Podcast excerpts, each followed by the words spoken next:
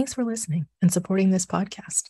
I'm Camille Diaz, and if you are sick and tired of setting goals and not achieving them, jump on over to my website, go.optimized.zone. Enroll in my online course, Driven, and gain access to the exact formula I've used to accomplish my goals, like write a book, increase revenue, lose 30 pounds, and record over 100 episodes of this podcast. Start experiencing the joy and satisfaction that comes with achieving your goals. That's go.optimized.zone.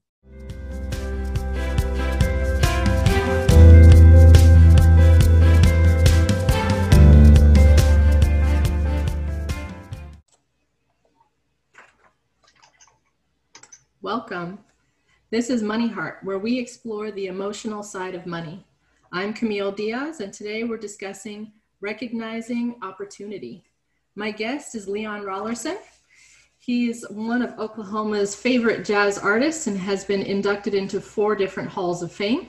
He's been honored with hundreds of music awards in funk, R&B, jazz, blues, and soul.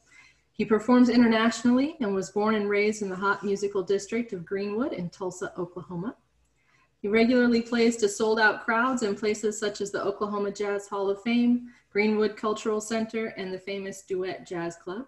Leon's company, Rollerson Broadcasting Network, produces television shows, radio programs, and hosts a jazz festival. Leon, welcome to Money Heart. Oh, Miss Diaz, good to be here. Thank you so much. Uh, I was introduced to you by our mutual friend Peter Biotish. He was featured in episode 14. And okay. I didn't actually know anything about you when we first talked. I literally just called your number because he told me to. Okay. So when one Googles you, all of this comes up that I had in the intro about you being a jazz musician. But when we spoke, you told me you were a teacher. Right. So, what makes you strongly identify as a teacher, and in what way are you a teacher? Well, if you had gone a little bit further on the Google search, you would have seen the teacher, the entrepreneur, the um, the different businesses, the broadcasting that I do, my network. You would have seen that because there's so much dealing with music that you don't really get to that point for a while unless you keep pulling the layers back. I clicked three pages through. oh, no, no, the teaching is around nine pages. But the, the thing is, is that uh, I love to teach. I teach musicians. I teach students, brand new students. Uh, I teach video production, television broadcasting, and teaching has always been a part of me. So uh, it's just a natural flow. It was in my family. Uh, my mother was a teacher. My father was a teacher. My grandmother was a teacher. You know, and my sisters are teachers. So it's just a natural transition. I love that. That's perfect. Um, when we were talking before, you and I chatted a little bit about the importance of having outstanding people in our lives. In what ways does someone find an outstanding person? And why do we even need one? Oh man, you have good questions today. Okay. Well, thank you. uh, let me see if I can keep up with you. Um, in what way does one find an outstanding person, and uh, how does that work? Well, I think there are two answers to that. There are more, but I'm just going to use two answers to it. To, I think a person should look for an outstanding person you should seek one out. You should walk down the street. You should go to Walmart. You should go to Best Buy, any of the places, wherever, and you should find an outstanding person. Uh, they're there, and a lot of the times you have to treat it like gold. You have to dig for it. You have to wipe the dirt off, or whatever the case may be, and understand that your goal is to find an outstanding person. So that's number one, and I do that. I constantly look for outstanding people. Uh, and I'm very happy when I find them, such as yourself. You, you're a perfect example. Thank you. And then, and Peter's a perfect example. He's a great guy. Yes, he is. Fantastic guy. And uh, the other example is that sometimes you're minding your own business, and an outstanding person will find you. and say, hello, I'm an outstanding person. And I said, oh, great. You know, I, I wasn't looking for you, but I'm glad that I found you or you found me. In the case of an outstanding person, as an example, when I was very young, uh, there was a person here in Tulsa, a very well-known person by the name of Daddy Ben. Daddy Ben. He, he was a pastor of my church, Vernon Church here in Tulsa, and he was uh, Ben Hill, Reverend Ben Hill. Uh, he was also a politician, but the thing about him is that the things that he told me then, a long time ago when I was a kid, are still with me now. Example, he's an outstanding, person. I mean, he's an outstanding person, not only because I think so, but because so many other people think so, that he's an outstanding person. But he told me once upon a time, he said, a Christian does what a Christian has to do, whether he wants to do it or not. And I guess it can also be said a Christian should do what a Christian should do, whether he wants to do it or not. Either way. And he said, now if if if you can't dig that, if you can't dig that, you know, I mean, this guy was awesome. He says, if you can't dig that, Leon, then just substitute it with the word person. A person does what a person has to do, whether it wants to do it or not. So here I am. I am uh, getting ready to go on a gig, on a concert. And so I'm flying out about five o'clock in the morning. And so I drive by the service station, the QuikTrip service station, open all night. And I said, well, uh, you know, I don't want to stop right now to get gas. I'll get it in the morning when I fly out. And it's about one o'clock. But his words came to me. You know, you got to do what you have to do, whether you want to do it or not. I didn't want to stop. I just left the studio session, getting ready to catch the flight and the whole bit. So I heard his words. So I did stop. I turned around, stopped, went to get the gas. And this might be a small thing for a lot of people, but it's a big thing for me. I got the gasoline, filled up, went home, uh, made sure I was packed and instruments all taken care of, all that. But then when it came time for me to head out to catch my flight, something happened and I started running late. Now, if I hadn't gotten the gas before I went home, it would have been a problem. I would have run out of gas on the way to the airport, no doubt about that. So this outstanding person taught me that sometimes you don't want to do things because you're tired or because uh, you're lazy or because you just want to do something else. But if you use these words and listen to what he says or what he said, then it will help you in so many different ways. Do what you have to do, whether you want to do it or not.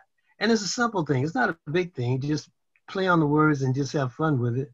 Stop by the service station, get yourself some gas so you don't have to do that in the morning. Now, the irony of it is that on the way to the airport, it's a pretty straight shot. And I only had about, by the time I arrived at the airport, I would only have about, oh, maybe 15 minutes to get everything done, which is not a good thing when you're flying. No, it's not. but when I got ready to, if I had gotten to get, if going to the service station, if I left home and had to go to the service station, I would have gone in the opposite direction because there was not a service station between my house and the airport. So I would have had to go back about two miles, get the gas, get back in the car, of course, then come back, retreat to where I started from, the house or anywhere in that area, and then go to the airport. That would have taken me about maybe 15 minutes. Mm-hmm. I would have missed my flight. Yeah. So his words, in many ways, uh, has made my life a whole lot better because of that. He's an outstanding person. You were asking me, do you seek a person out? How do you find an outstanding person? And then there's another person that found me, but they were outstanding without a doubt. And uh, I was pulling up in front of a uh, convenience store, and I got out.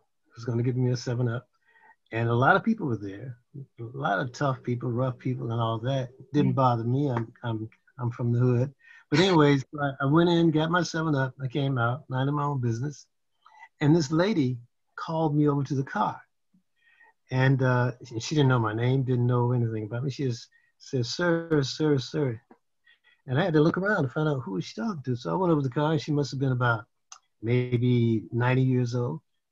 And so I said, Yes, ma'am. She says, I've been sitting here for two hours. I have got to get home. I'm lost. I don't know where I am. And so all these people around, why, didn't you ask them? She said, no, I was waiting on you. you waited on me for two hours. oh man, I even wrote a song about that. But anyway, I said, well, why wait on me? She said, because I was waiting on someone that I felt that I could trust. So I said, okay, all right, what's the problem? So I need to find my way home. So she gave me her address. And I said, okay, follow me. So she did. Now, the way that I took her home was through the woods and, and, and weird areas because it was the shortest way of getting her to her house. And, and she wanted her to get home. You know, she'd been waiting for two hours, and needed to use the restroom and all that sort of stuff. So I wanted her to get her home. So I got her home and I said, Is this your house? She said, Yeah, that's my house. She was lost. And when you get up in age, you get lost. And you'll never get that way because you'll never get old. But other people who get old, they get lost. And so, and that's okay. I understand it. You might even get lost when you park your car at the airport and you can't remember where you parked your car. Mm-hmm. So anyway, I got her home, and uh, she gave me a hundred dollar bill. Wow. And no, I can't take that. She said, No, no, you must take it. You must take it. You did me a big favor. And I said, well, you, you know, anybody at that store would have loved to have gotten a hundred dollar bill taking you home. Said, no, no, I was waiting on you. So anyway, and she was very adamant about this. This, this, this lady might have been 90, 95 years old. She was tough. All right? mm-hmm. And so I, I, was thinking, well, I could, you know, I could hand wrestle her, I could box her or something and, and win this argument, but that wouldn't be cool. So I, I thought for a minute, and I, here's what I did. I knew that she was from that generation of rewarding people for doing things. Mm-hmm. That's the generation. That's where she was from. She was from the 20s. Mm-hmm. And so I thought for a minute. I said, you know, I would I would love to take your hundred dollar bill, but my mother wouldn't like it. When I say my mother means my home training, the way I was raised. My right. mother would be insulted if I took that money. Now she understood that. She yeah. didn't understand me not taking the money. That was like insulting to her. Mm-hmm. You know, I did her this favor. Now I'm insulting her. So she, once I said that my mother wouldn't like it, she thought, oh, okay, I'm okay with that. So she took the money and put it back into her purse. Well, anyway, she became an outstanding person. She found me. I didn't find her. I was minding my own business to ask you a question about outstanding people. And I've met a lot of outstanding people without a doubt hundreds of outstanding people. So it's not a it's not a shortage, and that's my answer. I love that. Thank you. And what a wonderful story as well of you know someone wanting to give you something for you just doing a favor and right. and your way of putting it in a, in a way that she would understand and she would feel comfortable with okay i can see that you know he is just happy to have done me the favor so mm. i like that i like that um, I called this episode Recognizing Opportunity because that's something that I feel like opportunity is always there. Sometimes we just have difficulty seeing it. Uh, would you maybe share an opportunity or two that you took advantage of and, and really grabbed and, and did your best with and, and maybe share one that got away? Oh man, but that'd be easy to do. There are only about a hundred thousand. narrow down the best you can. Okay, let's talk about the one that got away. Okay. Um, maybe I should tell you about the one that I did. Well, I guess there's really no no particular order, right? Up to you, whatever you like. Opportunities are something that I really, really believe in. I think that they come in many different styles and fashions. Uh, I teach opportunity to students uh, and to anyone that will listen about opportunities. I think that you should be ready for them if they're not there. You should be uh, uh dressed for it. You should be mentally ready, sound for it. You should be educated for it. You should be trained in your task, and your opportunities will allow that to happen if you deal with them a lot. And what I mean by that, if you're going to be a welder, you really want to be a welder, and uh, you're waiting on that call from the welding company, you should have your boots ready, you should have your mask ready, your talent ready so that when you do answer that call, you'll be ready for that opportunity mm-hmm. and not um, falter. You know, try to find your boots now. The phone call comes in. Says, we have a job for you working on the bridge, and it's going to pay you $100 an hour. Are you ready? Well, now you have to find your boots. You have to find your mask. You have to do all these things. And by the time you arrive on the scene, opportunity has left you. And you missed all of that. So that's what I mean that you need to be ready educationally, intelligently, and so forth. Uh, opportunity, uh, now I'm going to tell you an opportunity that, that I had and an opportunity that I lost. Mm-hmm. An opportunity that I had, and this was uh, in my broadcasting. I had an opportunity to, or the opportunity was there for me to start broadcasting in a certain market. And this market was one that was hard to do because it was uh, uh, a racial situation. Uh, and it was almost hard to bear because of the prejudices that were allowed in this situation.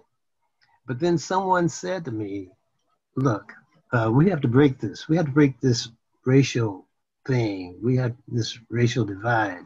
We have to put some color to it. And we want you to bring your network in to make this happen. Yeah. And the people that are going to listen to you are not necessarily people that can dig what you're doing.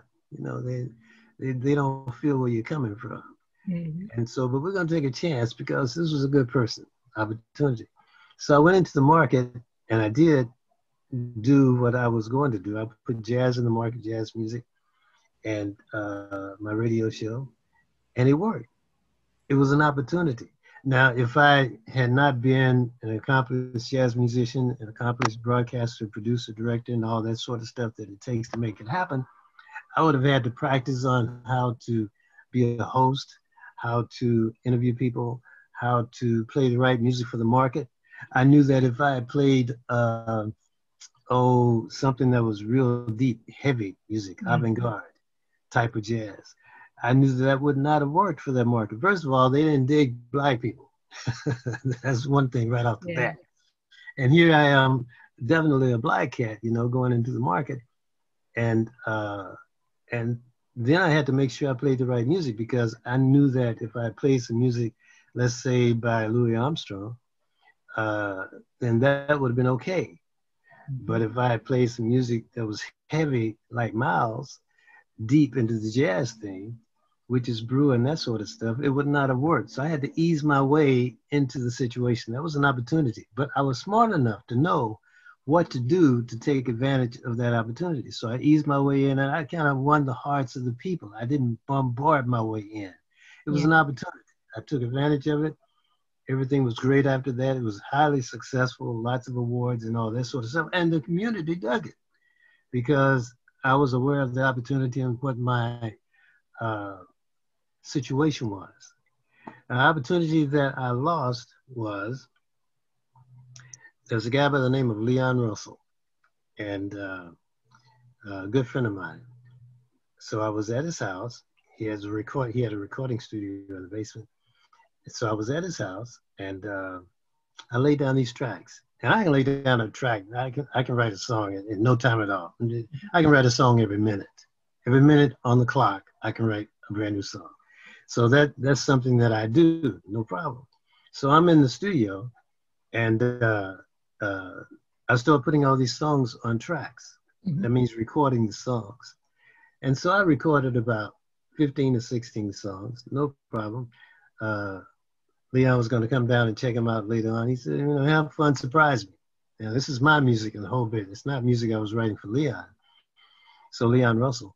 And so I laid down, had my cats in the studio, you know, having, doing our thing, studio thing.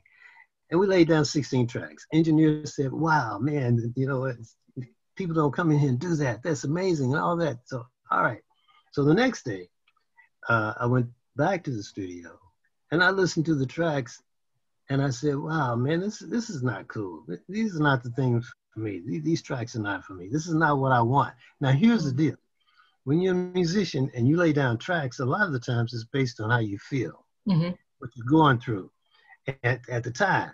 So if if if your old lady leaves you, then you're gonna lay down some blues and you know. But right. if she comes back, then it's not the same groove. It's a whole different groove. Now you want to lay down some happy music. Yes. And that's what musicians do. Occasionally, we lay down music that is neutral ground. It means mm-hmm. no matter what mood we're in, it's going to be a good song. Mm-hmm. But in this case, I don't know what was going on. Who knows? Who knows? So I played and did the playback, had the engineers run the tapes back. I was doing the date and time of tapes, which today is digital. Anyway, he played the tapes back and said, "No, man, I can I can do that. I can do a lot better than that. A lot better than that. A lot better than that." So, well, anyway, I said, "Delete all that. Get rid of it. You know, we're gonna do this thing all over again." But I didn't have my musicians there. So oh. he says, well, we save it. No, nah, we don't need to save it. I can do this over and over again with no sweat. So he said, all right, you know, I was a producer, so I called all the shots. So we went on and deleted the whole tracks, erased the whole tracks, put a, a bulk magnetic eraser on it to make sure they were totally erased upon my request. And I said, okay. So here I am now waiting on my musicians to come. And now they're not coming on time because one is in Kansas City, the other is somewhere else, whatever, whatever. So I have to wait for them to get back in, which is going to take about three or four days. Mm-hmm. So Leon comes down. You know, my name is Leon. His name is Leon. Leon comes down. He says, "Man, I heard those tracks. They were really nice. I loved them, but I had them erased. So that was an opportunity that went away because by the time he left the next day to go on tour, my musicians hadn't come back, and so therefore it didn't happen again. And then one thing led to another, and I didn't have time to do it again out in the whole bit. So that was an opportunity that I had, but I threw away. Mm. Now, hindsight, I should have just saved it, even though I wasn't happy with it. But that's the way it goes. Now, when you are a professional musician, sometimes you start thinking of uh, things that you want to do that are real tight, meaning that you want your music to be really nice. Mm-hmm. And if you're if you're crazy like I am, you you want perfection. And there are some people, matter of fact, all the people that listened to it loved it, but I didn't love it. Mm-hmm. You see, and, and I feel like I could do this a thousand times over and it wouldn't, there are no problems So. If I erased it, I can do it again, I can do it again, I can do it again. Leon loved it, and that was an opportunity that was lost. Yeah, yeah. I uh, I'm pretty sure I've done a couple of those too because of being a perfectionist. wanting it to be just right before anybody else gets it. well, thank you. I appreciate you sharing that. Um, what did I miss? What else would you like to teach us? What would I like to teach you? Yes. No, no, this is your show. What would you like to hear? What would I like to learn? Well, this is a show a little bit about the emotional side of money. So I guess um, you've already given us one money story, but if you have another another money story that stands out to you, we'd love to hear it. In what way? Uh, something that affected you, something that affected your view of money, or, or something that changed the way that you thought about it or interacted with it. Let me do a short one on the stupidity of money. I love that. Okay. And man, there are a lot of stories, but we're gonna we're gonna abide by the host and keep things to the point. Um, I worked on a job a long time ago, and it paid a lot of money, mm-hmm. and uh, I was able to buy a lot of things, but I hated the job. I hated the job, and so I stopped working on the job, and I started concentrating more on music. See, that's stupidity it. Yeah, stupidity it. Now the music didn't pay a whole lot of money. You know, the job's gonna the job paid maybe a hundred times more than the music did. Um, and the job allowed me to buy a new car, and it allowed me to buy appliances, new, nothing used. It allowed me to to buy the kind of car that I, the second car that I wanted, which was a car that I could work on and fix an old car. The money allowed me to do that. The money allowed me to do all kinds of things when it came to things that you do with money. And I wasn't happy, you see. Uh, but the music allowed me to be broke. and I was happy. So now you got a choice. So you, what are you going to do? Of course, the music is an investment and it takes a longer time to, to mm-hmm. brew it than it does for a job. You dig? It's, the, the job is there, it's instant. And the music, you have to build it up and all of that, which I have done, but I'm just telling you a story. You want to hear a story. So I'm telling you a story. So I realized that money by itself is not always the answer. Mm. I think a person should find happiness and work within that cycle, that circle, that environment, mm. because I think that the money will, in some cases, the money will add a lot of stress to your life. Mm. And stress is very dangerous. Uh, the money will stop you from being as happy as you want to be.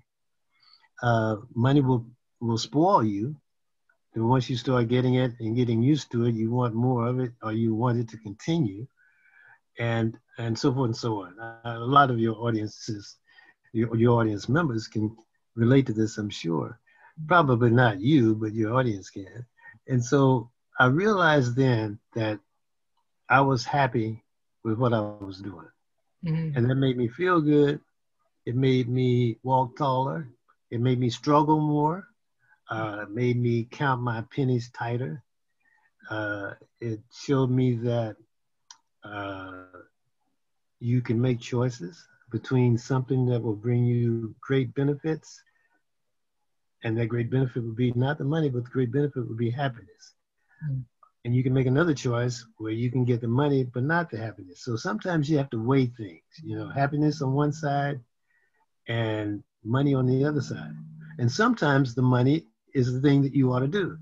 Uh, example, if, if your happiness is robbing banks and your other side is working at a $8 job an hour, then I suggest you do the money thing and work on the $8 an hour and forego robbing the bank. So you see, you have to weigh it based on what's going on. Mm-hmm. And in this case, the weight factor was on the creative side of me, which is what I'm, you know, I'm made out of creativity. Mm-hmm. And so it worked out. To this day, I am very happy about that decision. It's not one of those things where I can say, oh man, you know, I, I could have a, a money market account. I could have this, that, or the other. You know, right now I could be, I could retire with money, you know, mm-hmm. with 750,000 happening right there and live off the interest. But no, that that's not what I wanted to do. So money is very important. Now, if you find yourself a good financial person, you can find out how to weigh the two factors together. Mm-hmm. You can you can do the music, but you can have a different direction. Musicians don't have a financial direction. We like to bring money in, spend it, have a good time, whee, you know, do that sort of thing, going about our business. Uh, but if you find a good financial advisor, then you can bring the money in, mm-hmm take a little bit, put it to the side, still have yourself a good time, still be all the other things you want to be, and make it. The problem is uh, in the, creative world, the music world, and most worlds, we don't run across financial advisors that will lead us in the right direction. That's the problem. And so back to the thing you said about opportunity, sometimes you have to go out and look for it. But if you don't know it's there because you weren't trained, you weren't taught, it wasn't part of your upbringing, then you don't know what to look for. So that's the thing that's happening with money and how money can be very important and how a financial advisor can be very important and how you can teach your kids about finances when they're coming up. You can teach them about things so they won't be in the same rut that the baby boomers and the X generation so won't be so much as we are. Mm-hmm. And that's my story on money. I love that. And I love your point about teaching the next generation because that's how we really make the difference is is passing to them the information that we've already gained so they don't have to make the same mistakes again and repeat the cycle. They can change it. And we end up creating generational wealth in just a couple of generations by making tiny changes. So, yeah, fabulous. Mr. Rollerson, this has been fantastic. Thank you for spending a little time with me today. I appreciate it. Thank you for allowing me to do that. If anyone would like to get in touch with Leon Rollerson, you can do through do so through his website, rollersonproductions.com. Thank you as well to all of our listeners and viewers. I'm your host, Camille Diaz. This show is sponsored by Serenity Financial, a Five Rings financial agency specializing in financial education, living benefits, and guaranteed lifetime income. Be sure to follow Money Heart on social media at Money Heart Show and on our website, moneyheartshow.com. Today's money mantra is one that Leon provided us with, and it is always leave something better than you found it.